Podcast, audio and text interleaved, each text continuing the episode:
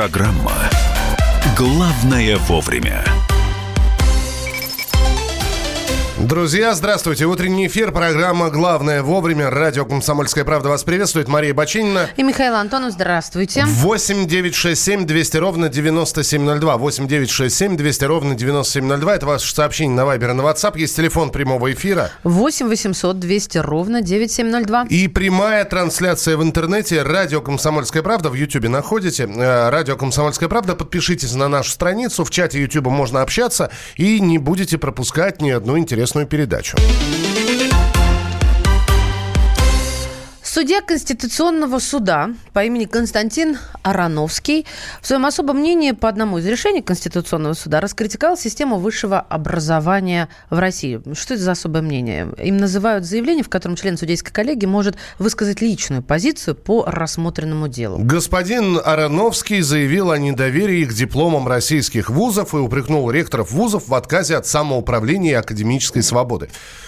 Здесь, конечно, море вопросов возникает. Ага. Вопрос первый. С чего бы вдруг судья Конституционного суда озаботился образованием? Ну, там контекст дела нужно рассматривать, потому что все было дело в бирже труда, в том, что бывшему бизнесмену отказали в постановке на бирже труда, мол, у тебя не было подтверждения о том, что ты работал, диплома и бла-бла-бла. А там совершенно все было прозрачно. Нет, там хорошо. Это, он бизнесмен. Да, то есть понятно, почему сделал это заявление судья Конституционного суда. Вопрос второй.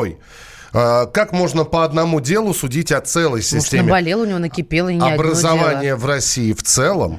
Вот, значит, Арановский заявил о недоверии к дипломам российских вузов. Это его личное недоверие? Это доверие Конституционного суда к дипломам российских вузов? В общем, вопросов много. Она называют особое мнение. Это мнение члена судейской коллегии. Это его личное мнение. И тут действительно так не из одного дела, а, скорее всего, это какой-то вывод уже давнишний. В общем, тема образования. Естественно, после этого заявления тут же посыпались комментарии. Вот в частности, зампред комитета Госдумы по образованию и науке Олег Смолин как прокомментировал высказывание судьи Конституционного суда. Я думаю, что в высказываниях Конституционного судьи смешаны, как иногда говорят, божий дар и яичница. Правда состоит в том, что, конечно, качество высшего образования в постсоветский период упало. И, к сожалению, иначе быть не могло. Потому что российское высшее образование категорически недофинансировано. Во-вторых, потому что российская система высшего образования крайне забюрократизирована. В-третьих, потому что статус преподавателя совсем не такой, как нам описывает официальная статистика. По официальной статистике российский преподаватель вуза получает 84 тысячи, а по данным Общероссийского народного фронта в 2017 году получал 26,5. Ну и в-четвертых, потому что статус студента тоже не такой, как был. В советский период студенческая стипендия составляла 80% от прожиточного минимума, сейчас меньше 13%. Качество высшего образования упало. Но, первое, виноваты в этом не ректоры, а государственная политика. Второе, качество высшего образования в России все-таки выше, чем его репутация. Поэтому смешано все в одном. А самое главное, неправильно расставлены акценты. Это был Олег Смолин, зампред комитета Госдумы по образованию и науке. Ну, хорошо, что не было сказано. Проблем вообще нет. Было просто дифференцировано сейчас, согласно по всем пунктам. Давайте, главное, что вы думаете. Вот это доверие к высшему образованию в России. Помните, как мы гордились всегда, что наше высшее образование, во-первых, оно бесплатно, а во-вторых, оно супер, ого-го, какое образование. К нам ехали учиться. До сих пор студенты из развивающихся стран приезжают, особенно в медицинские наши вузы, и это до сих пор котируются, но не во всех странах. Так вот, мне интересна ваша точка зрения, или нам интересно. Давайте запустим систему голосования, тем более, что редкий месяц не обходится без новости о том, что тот или иной российский вуз попал в список 100 лучших вузов во всем мире. Нет. Тот или иной, вот вычеркни. Обычно тот и тот. Это несколько вузов в Москве, самые центральные, в первую очередь МГУ. Но, тем не менее, это не один вуз, это несколько. Именно поэтому Мишечка, я сказал вот даже что, много этих пальцев. 3 пальца. Да, много этих пальцев. А мы должны рассматривать людей-то насколько, и что они все в МГУ поедут. МГУ вообще даже они в системе ЕГЭ не существуют. А вот так вот, если мы по всему миру, вот ты какие учебные заведения знаешь? Оксфорд, да, Кембридж, Стэнфорд, Чикагский университет. Да, и что у нас там, массачусетский технологический. Ты хочешь сказать, Маш, от много ли ты знаешь? И их по всему миру их не огромное, так много. Стоп. Их огромное количество старейших школ, которые действительно аккумулируют знания в человеческих ресурсах у себя. И именно поэтому они котируются. Давайте, все, система голосования. Давай. Запускаем, пожалуйста. Голосуйте. 637-6519. У нас плохое высшее образование. Я обожаю твои черно-белые мазки. Да, но у нас... Малевич, ты мой! Подождите, у нас всего два телефона, поэтому здесь без полутонов приходится. Поэтому у нас либо черное, либо белое. У нас плохое высшее образование, у нас хорошее высшее образование. 637-6519. У нас плохое высшее образование. 637-6519. У нас хорошее, нормальное высшее образование. 637-6518. Нормальное? Вот это нет. Давайте хорошее или плохое. Хорошо, нормально не подходит, на мой 637-6518. Хорошее высшее образование. 637-6519. Плохое высшее образование. Код Москвы 495. В развернутом виде ваши мнения принимаются на WhatsApp и Viber 8-967-200-97-02. Ну все, продолжим ломать копья. Александр Борисович Милкус, обозреватель образования и наук «Комсомольской правды», с нами на прямой связи. Александр Борисович, приветствую. Здравствуйте. Привет. Ну вот, все, судья Конституционного суда раскритиковал систему высшего образования в России. Заварил кашу, бросил петардочку в костер. Что скажете?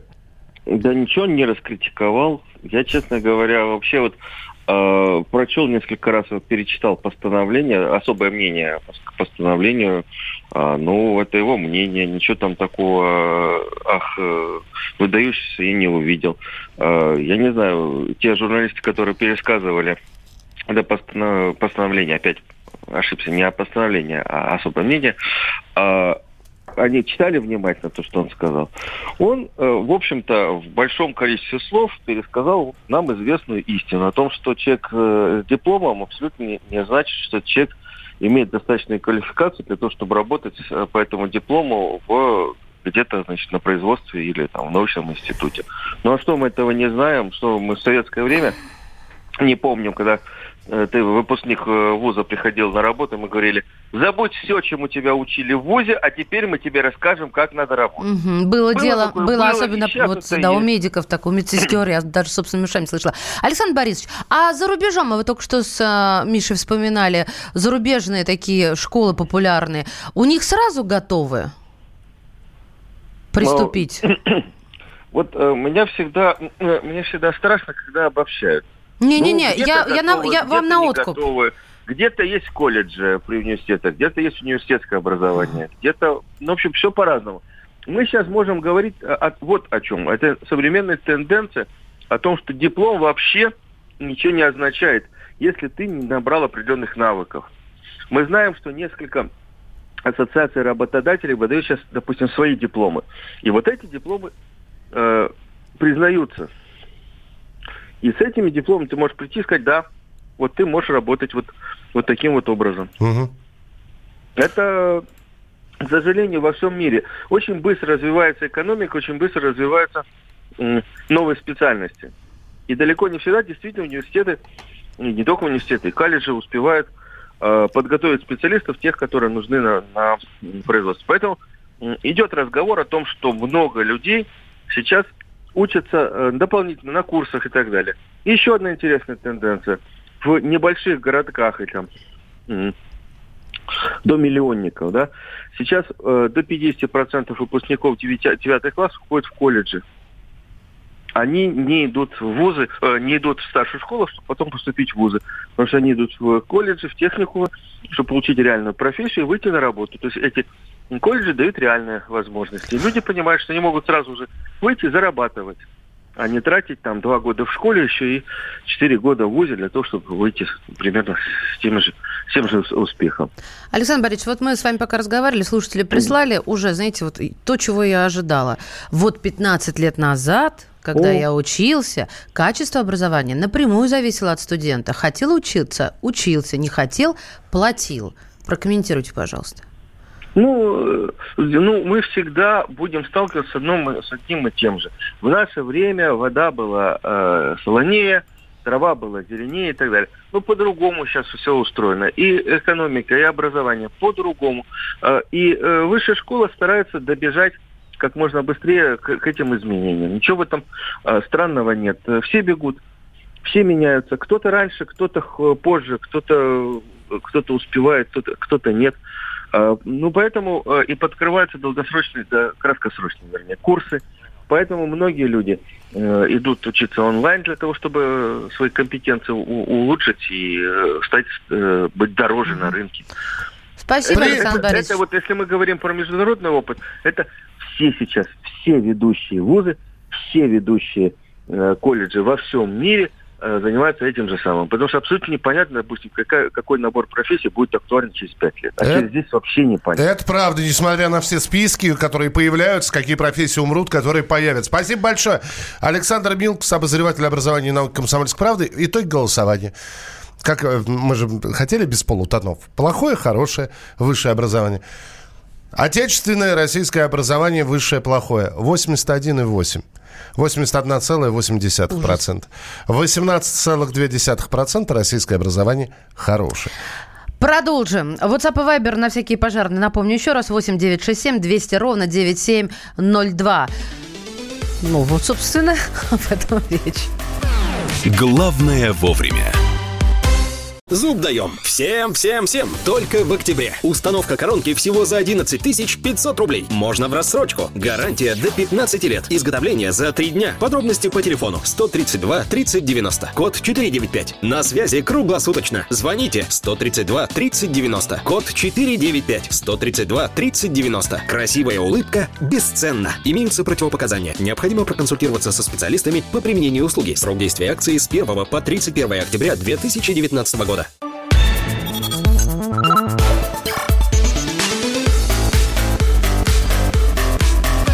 Программа «Главное вовремя». Ну, а сейчас еще одна тема в программе «Главное вовремя», и тоже актуальная, и тоже насущная, и тоже очень спорная, потому что это тема про мигрантов. Дело в том, что пользоваться налоговым режимом самозанятых могут разрешить украинцам, таджикам, узбекам, представителям Молдавии и Азербайджана. Такой эксперимент решил провести Минфин.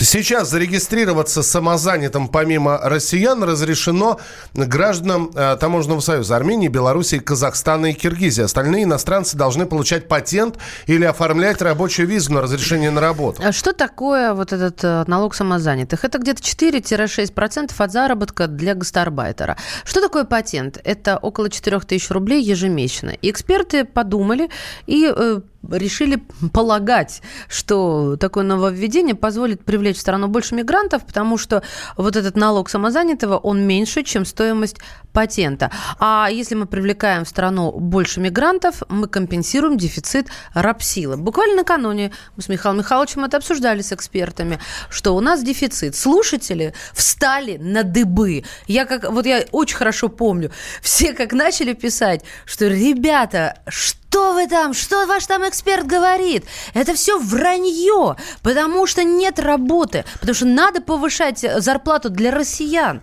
Вот какая история же получается. С одной стороны, мы здесь видим какое-то столкновение интересов. Мы читаем о том, что льготный налог вот для самозанятых, я представляю просто выстраивающиеся очереди из представителей бывших союзных республик.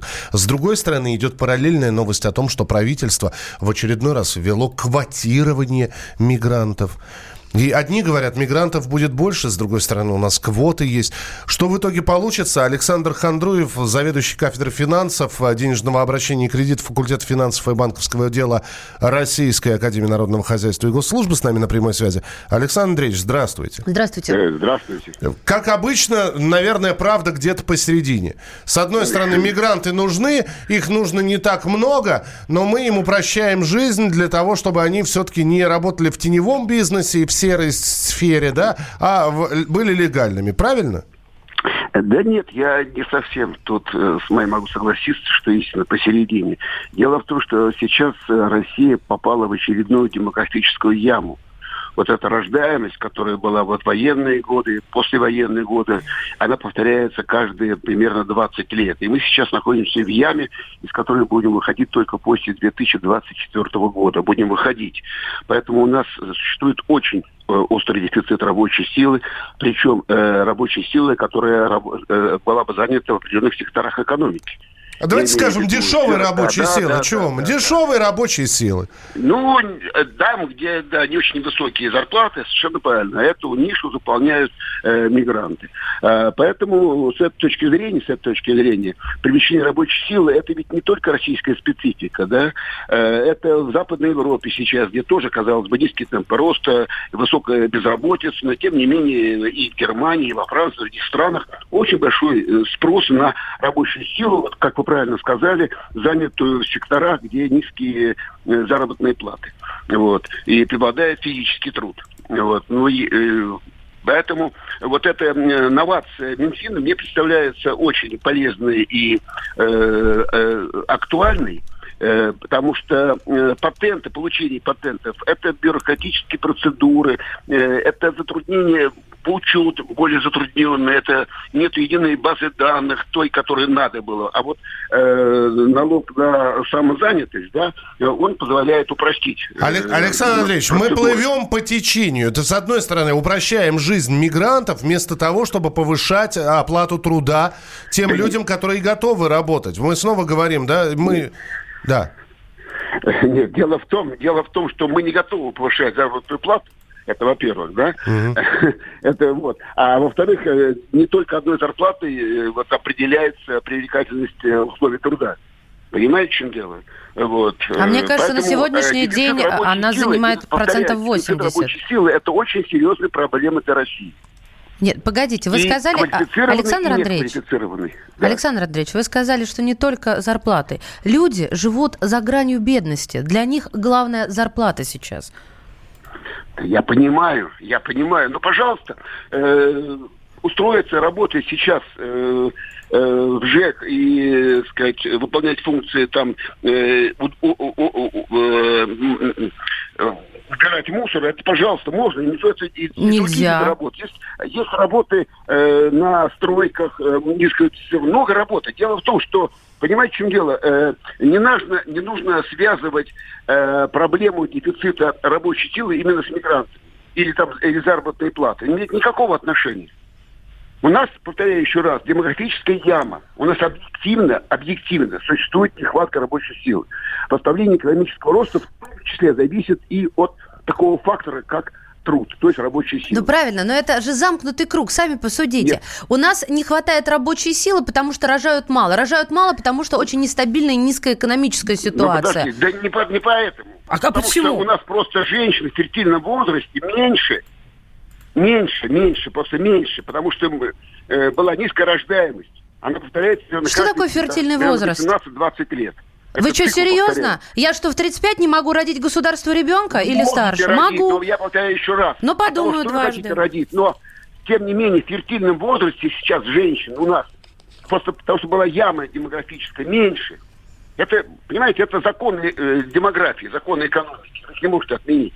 Хорошо, то есть вы считаете, что после этого решения, когда разрешат помимо представителей стран Таможенного союза еще и вот этот вот налоговый режим Украине, Молдавии, Азербайджану, таджикам, узбекам, ситуация полегче станет?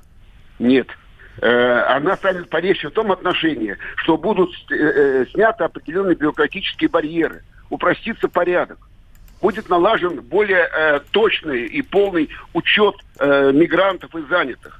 Соответственно, будет объективно становиться ситуация, когда выходить из тени будет просто экономически выгоднее. Есть, как вы уже сказали, патенты надо платить больше, а за налог на самозанятость меньше. Ох, Александр Андреевич, это, между прочим, позволит создавать и семейные фирмы, малые предприятия, в том числе и мигрантов.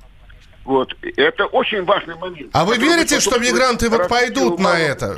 А вы верите, что мигрантам это надо? А почему не надо? Да потому что работать в темную и получать деньги без... Нет. Что нет? Вы глубоко ошибаетесь. У нас гораздо больше россиян, да, которые имеют российские паспорта и которые работают в теневом бизнесе. Понимаете? Ну, и мигранты, между прочим, как раз очень люди трудолюбивые и которые готовы работать. И это очень хорошо. Да, трудолюбивость. Мы можем опираться на приток рабочей силы в условиях, когда мы живем в ситуации демографического кризиса. Мы поняли. Спасибо. Александр Хандруев, завкафедрой финансов Российской Академии Народного Хозяйства и Госслужбы. Очень жалко, что мало было времени. Трудолюбивость и работать в белую или в черную, это не имеет никакого отношения.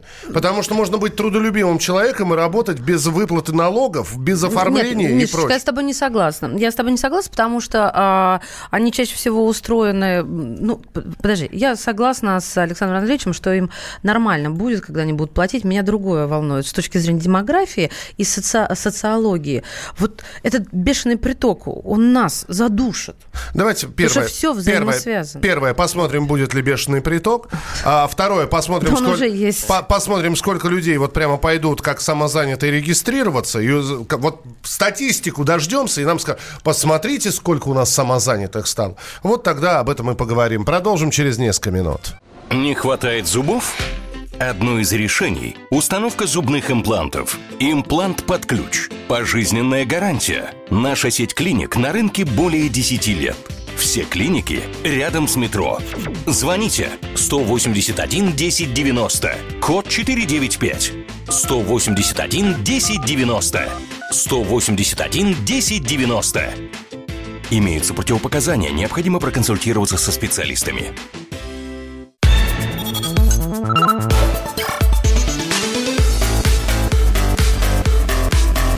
Программа «Главное вовремя».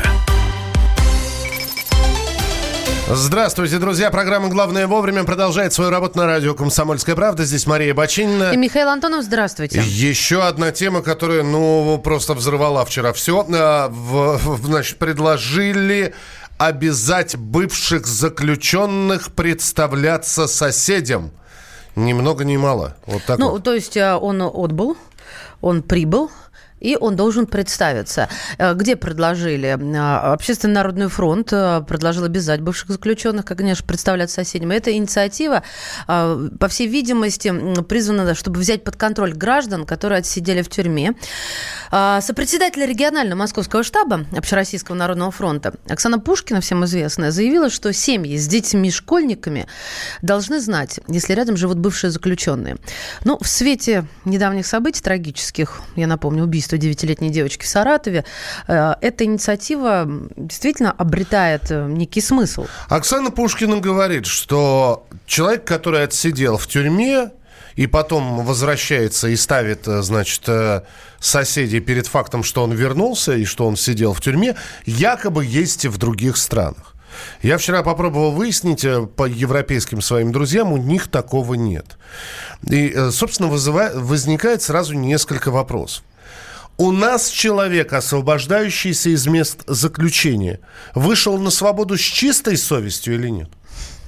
Риторический вопрос. У нас считается, что человек отбыл свое наказание, и он становится абсолютно полноправным членом общества. Это во-первых.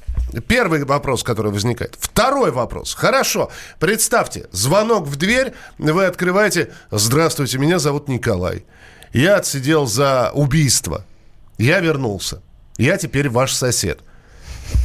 И... Звучит, конечно, убийственно. И что? И чего с этой информацией делать? То есть теперь дверь Николая обходить стран, самого Николая надо пугаться. Обнести его колючей проволокой и жидкими гвоздями заделать дверь, чтобы он из комнаты никуда не выходил. Что с этой информацией-то делать, скажите? У нас на прямой связи заместитель председателя общественно-наблюдательной комиссии Москвы Ева Меркачева. Ева, здравствуйте. Здравствуйте. Как вам такая инициатива? Обязать бывших заключенных представляться соседям? Ну, мне кажется, вот каждый раз я думаю, что глупее ничего не придумаешь, но оказывается можно. Вот мне кажется, как раз инициатива из этого разряда. Ну, потому что, во-первых, те люди, которые у нас отсидели, и чья судимость погашена, они не лишены в правах, как все остальные граждане. То есть мы на равных, и такого человека, по идее, нельзя лишать возможности ни трудоустраиваться, ни там поступать в институт и так далее. Вот. И те ограничения, которые вводят, когда анкетируют и спрашивают, а были ли вы судимы, да, это на самом деле не совсем законно. Если, повторюсь, судимость погашена, человек обычный гражданин, и ни в чем он не может быть ограничен. А что касается вот этого представления соседям, знаете, когда-то в советские времена было заведено, что каждый из нас знал, кто о нем в соседях. Да? Наши бабушки, дедушки, все подъезды судачили друг о друге. Это была традиция, это была история. Вот так жили всем двором. Иногда так прямо даже говорили, в нашем дворе. Вот сейчас, конечно же, все изменилось. Сейчас каждая квартира, это, знаете, как более такая индивидуализированная ячейка общества. Поэтому вмешиваться в дела соседей, оно как-то не принято сейчас, не этично, не культурно. Если все-таки кто-то продолжает жить в каком-то старом доме, во дворе с теми самыми традициями, то они и сейчас представляются. Там вот так, кто бы не освободился, бабушки все знают на лавочке, что вот этот Ваня пришел, отбыл он срок за то, что там, не знаю, кого-то убил. Они все и так знают. Обязать в принудительном порядке, это означает нарушить права, во-первых, на сегодняшний день это нарушение жесткое. Во-вторых, это принудить к какому-то такому, не знаю, жесту, который у человека, может быть, в душе не родился и не родится. Каждый, может быть, хочет скрыть этот факт, потому что это не самая приятная часть биографии. Ведь многие считают, что это позор, то, что вот он отбыл наказание, вернулся, и он старается скрыть все невозможные способы. Ева, вы предлагаете опираться на бабушек, с которыми, например, многие не общаются. Они сидят себе и сидят, это первое. Да. А второе, я очень хорошо понимаю, потому что ваша организация занимается защитой прав в местах лишения свободы и после освобождения. Но все-таки безопасность же тоже от этого не должна страдать. И мы понимаем, что очень многие выходят не с чистой, вот как Миша задавал этот риторический вопрос, совестью. Вот что нам делать, людям по другую сторону баррикад? Все очень просто, на самом деле. Для этого существует институт участковых. Вот спросите у любого из ваших знакомых, как часто они общаются с участковым. Многие не видели, я уверена. Правильно, потому что сокращения бешеные не видели. А вот нужно вот как раз в этом смысле поработать, потому что участковый, хороший участковый, понимает, что ему верен участок небольшой, он должен знать каждого в лицо, он должен знать, кто освободится в будущем, кто уже отсидел, но за кем нужно бы присмотреть вот почаще. Участковый должен быть в курсе вообще всего того, что происходит в каждой квартире, в каждом доме, где пьют, где бьют, где дети растут без пригляда, все. И если этот институт работает, то соседям не нужно будет друг на друга стучать, и не нужно будет, чтобы каждый, кто вышел из лишения свободы, объявлял на весь дом, на весь двор, что вот у меня такая вот история, простите, я немножечко поживу с вами, немножечко, сколько Бог отмерил. Мне кажется, не нужно унижать людей, тех, которые выходят. Ведь, посмотрите, у нас зачастую в каждой семье есть какая-то история. У кого-то кто-то сидел, либо у них друзья есть, которые сидят и так далее. И мы понимаем, что мы страна с некой тюремной такой культурой, потому что ГУЛАГ, потому что было много несправедливых арестов. До сих пор многие люди считают, что наша нынешняя правоохранительная система дает сбои часто. И спросите у любого человека по дороге, боится ли он полицейского? Он скажет, что, скорее всего, боюсь, потому что мало ли подбросят что-то, мало ли что-то, не знаю, навесят и так далее, и так далее. Поэтому вот в условиях вот всего того, в чем мы живем, мне кажется, еще дополнительно вводить вот подобное ограничений, тем более оно глупо звучит. Ну, это на мой личный взгляд. Подождите, тогда я просто обязан спросить. Я сейчас перебегу на другую сторону. А если это человек, который сидел за преступления, совершенные против половой неприкосновенности? А мы знаем, что каждый десятый, это согласно статистике, каждый десятый осужденный за изнасилование имеет в своей жизни рецидив. Вот это другая история. Более того, закон у нас на сегодняшний день предусматривает за такими людьми надзор. И вот в случае, помните, с саратовской трагедией, не очень понятно, почему суд отказался установить надзор над этим человеком. А вообще этот институт существует. Что происходит? Как только он еще планирует освобождаться, колония подает такую своего рода заявку, сообщает в территориальный орган, где прописан этот человек, что вот освобождается.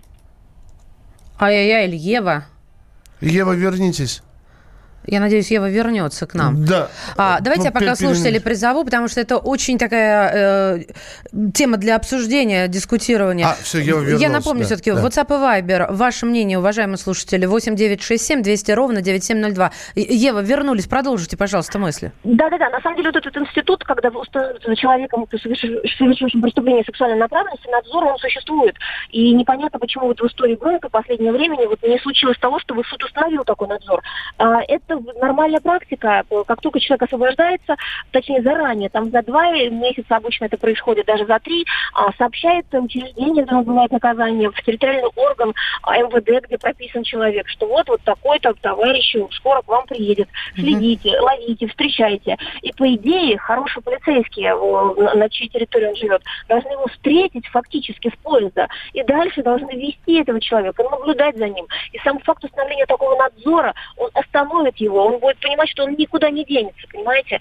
Но более того, если вдруг у него все-таки начнутся какие-то поползновения, зачастую это люди с отклонениями психическими, они тут же могли бы полицейские сработать эффективно и отвести персонажа этого на очередную экспертизу. Ева, спасибо. Спасибо большое. Спасибо. Что пишут слушатели? Это не я. Ева Меркачева, да, зампредседателя общественно наблюдательной комиссии Москвы, была у нас в эфире. Ева живет в стране единорогов. Это имеется в виду, что вот та гуманная система, которую описала Ева, она не жизнеспособна, потому что безопасность нас, наших детей и наших близких, она на первом плане, а гуманность она оттесняет. Это нормальная человеческая реакция и человеческие качества. У меня по-прежнему остается тот же вопрос. Что мне делать с этой информацией? Хорошо, вы знаете, что вернулся человек, который отсидел за изнасилование, и он теперь ваш сосед. Что вы делаете с этой информацией? Теперь вы просто об этом знаете. Все, он отсидел. Миша, я, наверное, впервые за долгое время развожу руками. Я не знаю. И вот в том-то я, наверное, проведу инструктаж со своими детьми. Со своим ребенком, наверное. Но тоже тут надо учитывать психику. Ребят, друзья, слушатели, что делать? Понимаете? Тут, с одной стороны, вы пишете, что у Пушкина действительно глупая инициатива, странная инициатива. Сравнить это с геноцидом. И кто-то даже про Холокост вспоминал. Кто-то говорит, что действительно это фантазии, это гуманное общество и опора на несуществующих уже институт участковых. Нам нужно. Видишь, я загорелась. Очень нужно. Ваше мнение. 8 800 200 ровно 9702. Это телефон прямого эфира. Предупрежден, значит вооружен. Значит, соседи будут бдительны по отношению к такому соседу. Добрый день. В 70-х годах, будучи пацаном, знали всех сидевших из двора. Да потому что всех соседей во дворе знали. Бывшим зэкам надо на одежду специальную маркировку, как евреям во время войны. Да, тату на лоб еще. Это как раз то, о чем я упоминала. Как могло такое прийти в голову Пушкина? Вы правильно сказали, что делать с этой информацией. А дальше, и депутаты у нас. Людмила из Ростова. Вы понимаете, и депутаты у нас. И что? Мы хотим же как-то сейчас к конструктиву прийти. Мы продолжим через несколько минут. Пожалуйста, присылайте свои сообщения. 8967 200 ровно 9702. 8967 200 ровно 9702. Продолжение следует от программы «Главное вовремя». Здесь Мария Бачинина. И Михаил Антонов. И телефон прямого эфира 8800 200 ровно 9702. 8 800 200 ровно 9702. Прямая трансляция в Ютьюбе. Не забудьте, подпишитесь на нашу страницу «Радио Комсомольская правда» в Ютьюбе. Не пропустите ни одну интересную программу. Главное вовремя. Зуб даем. Всем. Только в октябре. Установка коронки всего за 11 500 рублей. Можно в рассрочку. Гарантия до 15 лет. Изготовление за 3 дня. Подробности по телефону 132 30 90. Код 495. На связи круглосуточно. Звоните 132 30 90. Код 495. 132 30 90. Красивая улыбка бесценна. Имеются противопоказания. Необходимо проконсультироваться со специалистами по применению услуги. Срок действия акции с 1 по 31 октября 2019 года.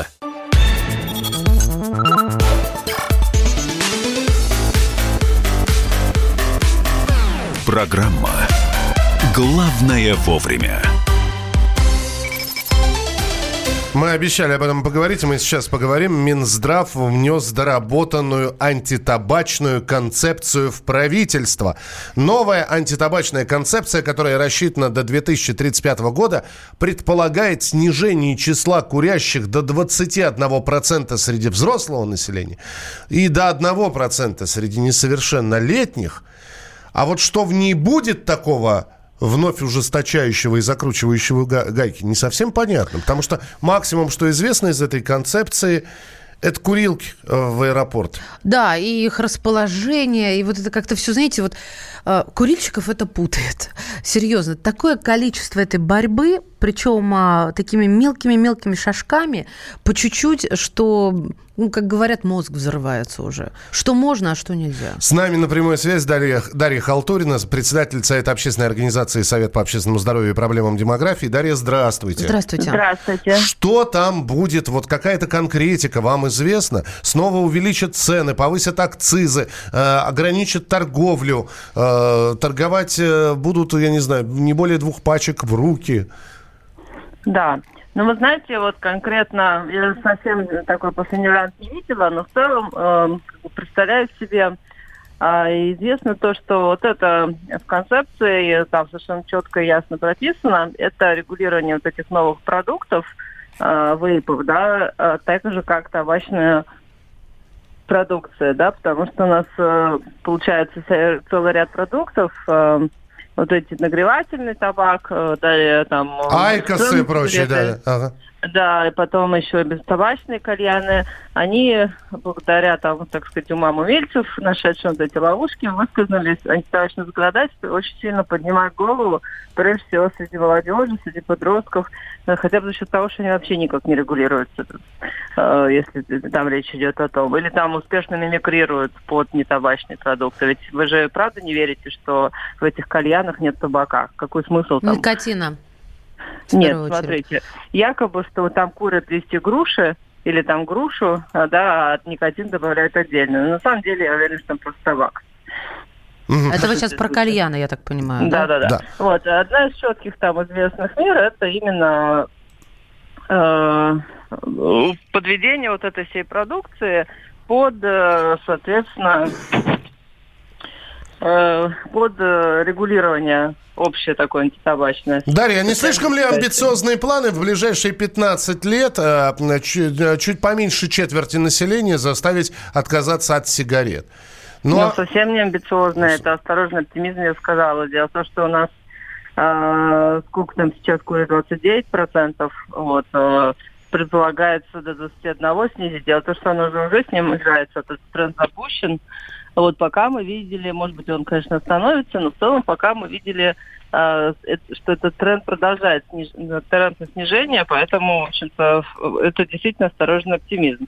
Ну и вообще, вот где-то сейчас в странах Западной Европы, там же не везде всю Европу, это на автомате означает идеал, да, кое-где антитабачная политика хуже, чем у нас, там, может быть, там, конечно, выше акцизы, цены, но там не везде с курилками, там все так запрещено, вот, и там где-то в среднем 24%, ну, просто... Предполагается выйти на 20%, мне кажется, это реалистично. Дарья, вы можете сказать, вот в 2013 году заработал первый пакет антитабачных, вот чего удалось добиться? То есть что реально из этого работает? То есть я-то как человек курящий, да, и вы все время меня в этом упрекаете, так вот, я действительно заметил, и это большой плюс, что в заведениях общественного питания перестали быть залы для курящих, залы для некурящих. То есть запретили курить вообще. Какие еще плюсы? Ну, здесь работает особенно хорошо именно комплекс мер, когда меры поддерживают друг друга. Вы же помните, что запрещена реклама сигареты. Это действительно очень хорошо, потому что мы, может быть, сейчас не помним, насколько это было распространено, особенно в женских журналах, да, то есть там в женских каких-то СМИ. То есть все вот эти там гламурные журналы пестрели гламурнейшими рекламами сигарет. Там в метро тоже у нас была реклама. Потом там были постоянные акции от имени там тех или иных марок сигарет для молодежи. И главное, что вот эта реклама в СМИ, она очень сильно коррумпировала. И они занимали прям четкую табачную позицию, очень трудно было какие-то меры продвигать. Потом, как вы помните, вот эти картиночки появились предупредительные. Все-таки это информирует людей, они чуть-чуть поосторожнее курят. Конечно же, вот эти общественные места без табачного дыма. И в целом, и да, повышение цен на сигареты было. Вот. И мы не можем отделить одну меру от другой, они действуют в комплексе. Но в целом было курило 39%, сейчас по опросу 2018 года курят 29%.